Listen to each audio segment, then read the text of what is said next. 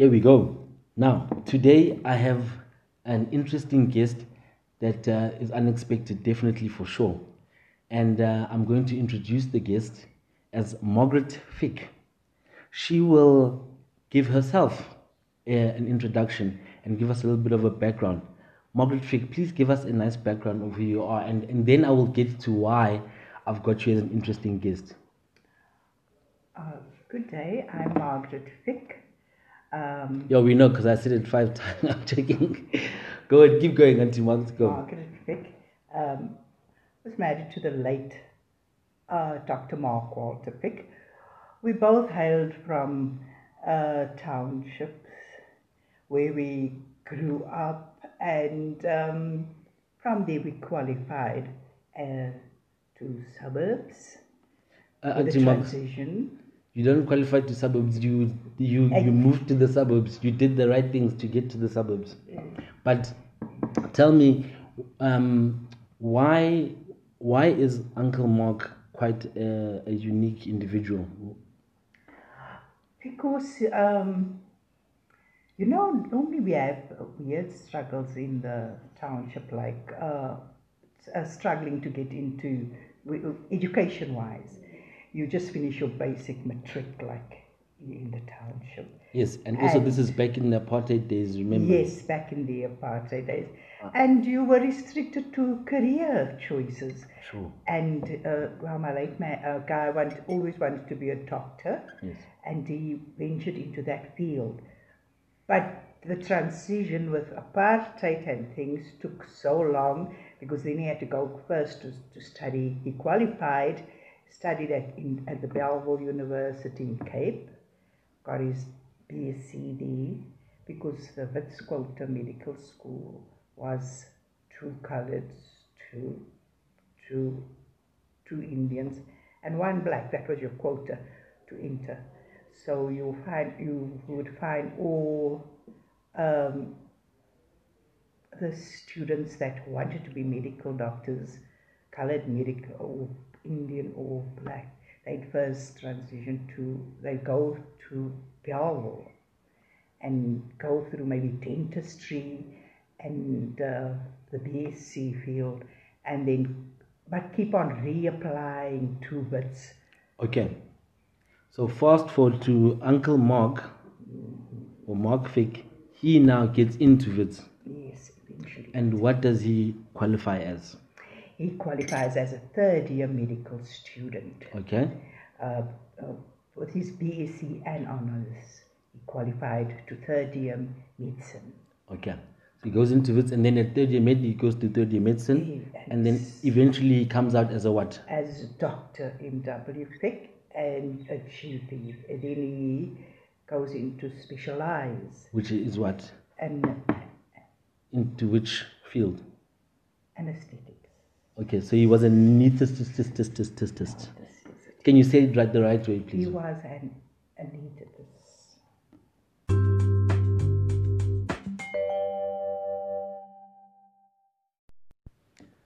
So thank you, Auntie Marks, for giving us that very good uh, background of Fick's education, because it's important to know that uh, for people to know how difficult it was to qualify to become a doctor, and a doctor who specializes um, something like an anesthetist. I hope I keep saying it right.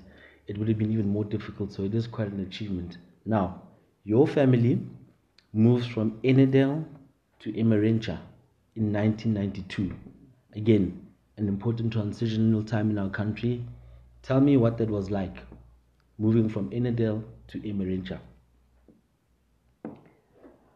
Well, like any change, it was a bit scary because we didn't know what to expect. When you came to the suburb, you had the high walls, the hardly see your neighbor. So it was very scary. Was, uh, but uh, being parents, we we had to show our kids that uh, change is possible and um, so we had to protect them Yeah, with all the slurs and the hurt. yeah. So did you did you feel that you were a colored family in a in a white suburb? Yes, Were you treated as such. As you know, is that the, a good way to put it? Very much, very much. Um, like uh, the, an example, Mm. I went into a taste neighborhood to buy a cake, Mm. and um, the white lady asked me, "Who do I work for?" Yes. You know, and it was like I was taken aback. Yeah. But uh, understanding, I explained to her, no, I'm Mrs. Fick, Dr. Fick's wife. Yes, of course. And um, we eventually uh, developed a relationship. You know, I think they got used to us because Yes. now I had to get my kids used to everything, Yes. Including going to school. going to school.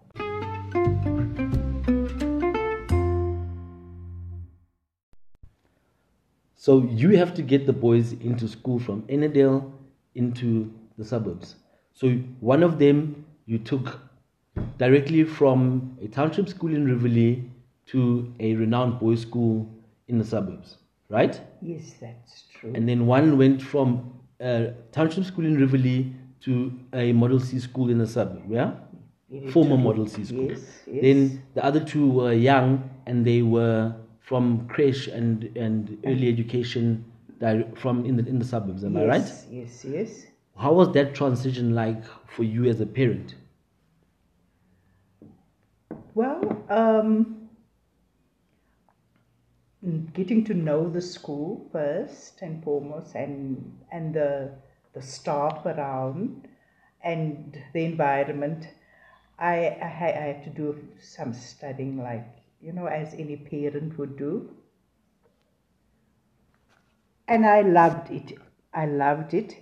It um, it was in tune with my with the boys, what they with their needs. Uh, they were ex- super excited, and I did. There were a few hiccups that uh, I had to hide from them. Margaret, you know, okay, you don't, you, I mean, I want to know about some of the hiccups because that's the type of insight that we need to know about that journey of yours because it was a unique. What were some hiccups? Well, Without, you don't have to expose anybody's name, anybody's school. We don't want that. We just want to know the challenge so that we can, you know, people will be able to relate. yeah, uh, with my second eldest son, the transition from Township school township school to Model C school. to Model C school. He passed that standard in that years, but they felt he had to be demoted. And that was a bit a, a, a a blow on his ego. Yes. So because he went from a township school to a suburb school, Yes. which would have been the case for many kids. I had the same thing where I went from a grade one school in the township. When I went to Rosebank Primary, my old school, um, I had to repeat grade one, and rightfully so because I had an English barrier uh, that I had to sort out for a year. So that was some of the challenges. What other challenges were there?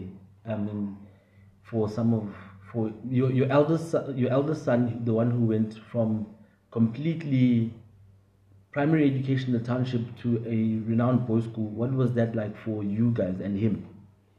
Well, he felt he he he fitted in very well because there were quite a few uh, black, colored, and Indian. Yes, You know, so they cl- clicked together and they they seem to have um, had their bond together because of they were because marginalized. yes, yes, and um, me uh, uh, wanting to get to know the schools better, I also uh, offered my services in tuck shops.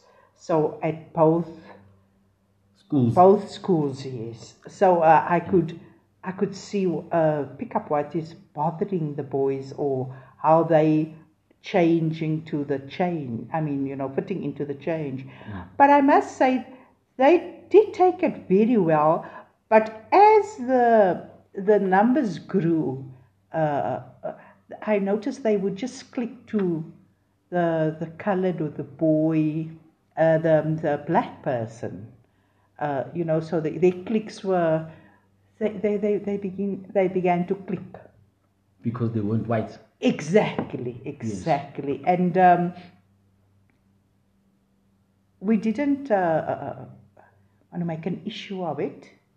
We'd always try to encourage them, you know, to even go to white. And um, that did come, ve- uh, it, it, it, it fitted in very well eventually. They, they, they just, uh, they just, um, their friends, it was diverse. they became diverse. Yeah, we had a rainbow. Uh, I mean, I remember we had a, a, a party uh, for one of my, my, my sons, and it was like so diverse. It was so beautiful to, to see that children got no, they really got no boundaries color boundaries. Yes, it's.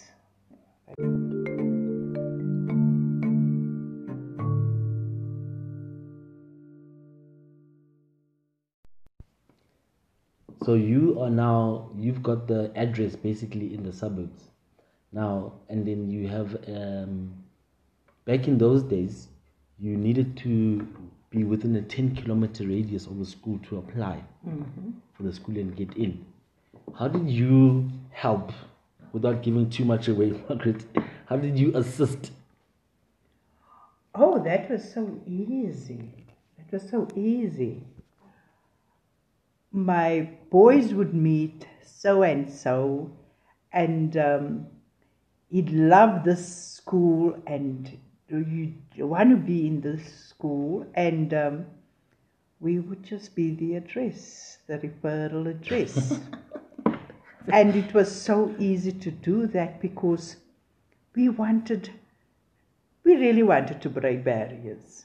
That mm. was our, and, it, and to make it easy for the next person, we really so, opened. So there were schools where there just this particular address. There were so many kids from this address. I'm telling you, I'm telling you, it was amazing. It was amazing. It was the portal from the township yes. to Model C schooling. Yes, yes, I'm telling you, and it, it, it was just, it was just so humbling and so beautiful to really, really help. Yeah, and and I've seen people come back and say thank you for helping uh, for because I couldn't have gotten into that school if I hadn't if I couldn't use your address. Oh yes, oh yes, yes. And it's just a little yes. technical thing, but it's such a it was such a big thing. I mean, I I, I never lived well, I'm lying. I did live in Rosebank initially when I was small, but mm. there were many people who would use their mother's work address or some things of that nature just to get into um, schools in the suburbs. And it is important to make the distinctions that there was a big difference in the in the type of education you got based on where you lived. Yes, yes, that's very true. Very true.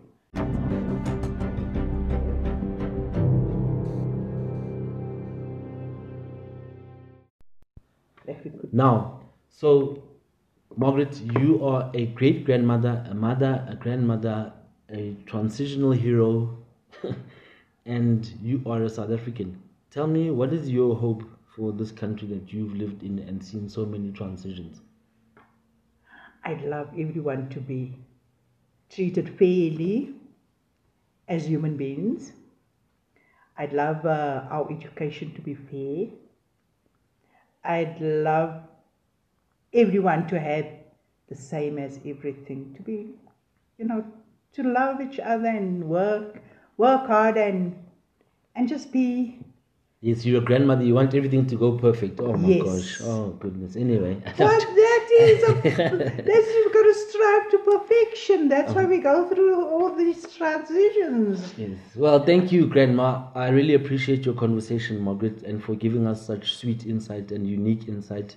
And I hope that you send this to 15 of your friends and they enjoy this little 15 minutes of your 15 minutes of fame. And I think a lot of people are going to learn a little bit from this. I hope you enjoyed it. Thank you. I did. Thank you very much. God bless.